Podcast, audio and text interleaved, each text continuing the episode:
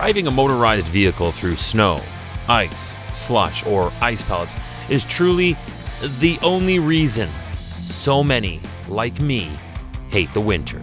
It's awful, it's harrowing, and it's really dangerous. You can take all the defensive driving courses offered to modern man, but when you get on a highway among hundreds to thousands of cars, all bets are off.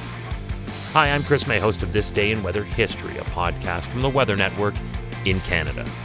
On November 19th of 2008, the nightmare was real when more than 1,500 cars and trucks were stranded overnight on the Trans Canada Highway near the Cobequid Pass in Nova Scotia. This day in weather history.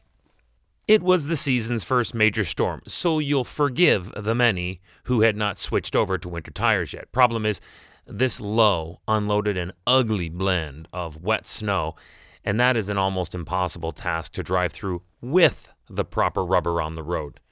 Then, to make matters immeasurably worse, that messy mix was blown around in strong winds, resulting in drifting and woefully reduced visibility. Bit of geography here.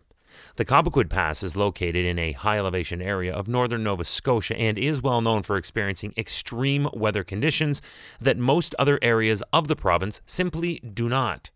Example During the height of the storm, whiteout conditions stopped traffic where they were. And that was it for stranded travelers who wound up spending as many as 16 hours stuck in their vehicles. It was a section of the historical Trans Canada Highway that became impassable when the storm suddenly hit.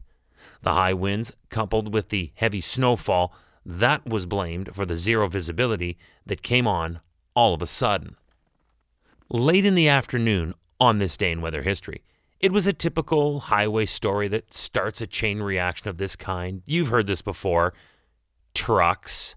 Yeah, a couple of trucks jackknifed, and this was what initially totally blocked the road. But when you have this sudden blockage by monster sized motor vehicles, you are begging for more catastrophe. Passenger cars and trucks tried to drive or skid around the accident to continue on toward New Brunswick, but that didn't work. They only found themselves becoming stuck, and now that stretch of the Trans Canada was completely plugged. So, we're already at a standstill with a massive snow and windstorm still on the way. Within minutes, there was a long gridlock line of cars just sitting there, vulnerable to whatever happens next because they literally had nowhere to go. The storm got worse. The crash stayed in its place, and so did the thousands of people who were now stranded on the Cobequid Pass in the elements with no hope for moving. The traffic accident made it impossible for snowplows and emergency vehicles to get through. The only course of action for police and ambulance was to use the eastbound lanes to tend to those in the westbound lanes disaster. Stories arose of an ambulance in that precarious situation picking up a man who was apparently in distress, fearing he was having a heart attack. A police car was flagged by another stranded driver, fearing a diabetic shock without his insulin. The officer on scene brought a soda to assist in blood sugar levels. The drivers had no choice but to hunker down for the night. They couldn't go anywhere. But remember what I said off the top about this being an early season storm and one that swept over without warning? Remember? No winter tires on most cars, likely? Well, add to that many without food or blankets. It was so dire a situation that a man was spotted scooping snow in a used paper coffee cup to use for drinking.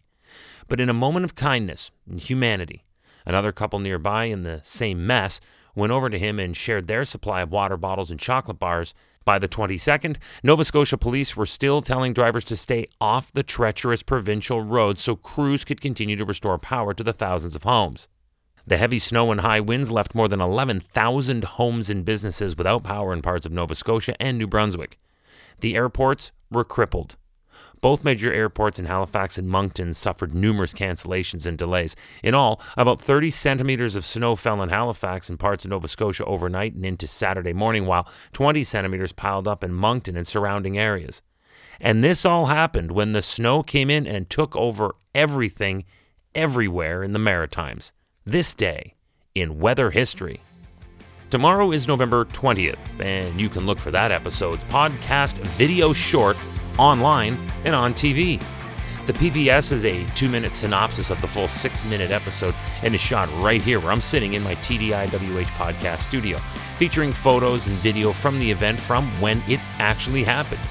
You can see that either on the Weather Network on television or on the podcast homepage at theweathernetwork.com forward slash weather history.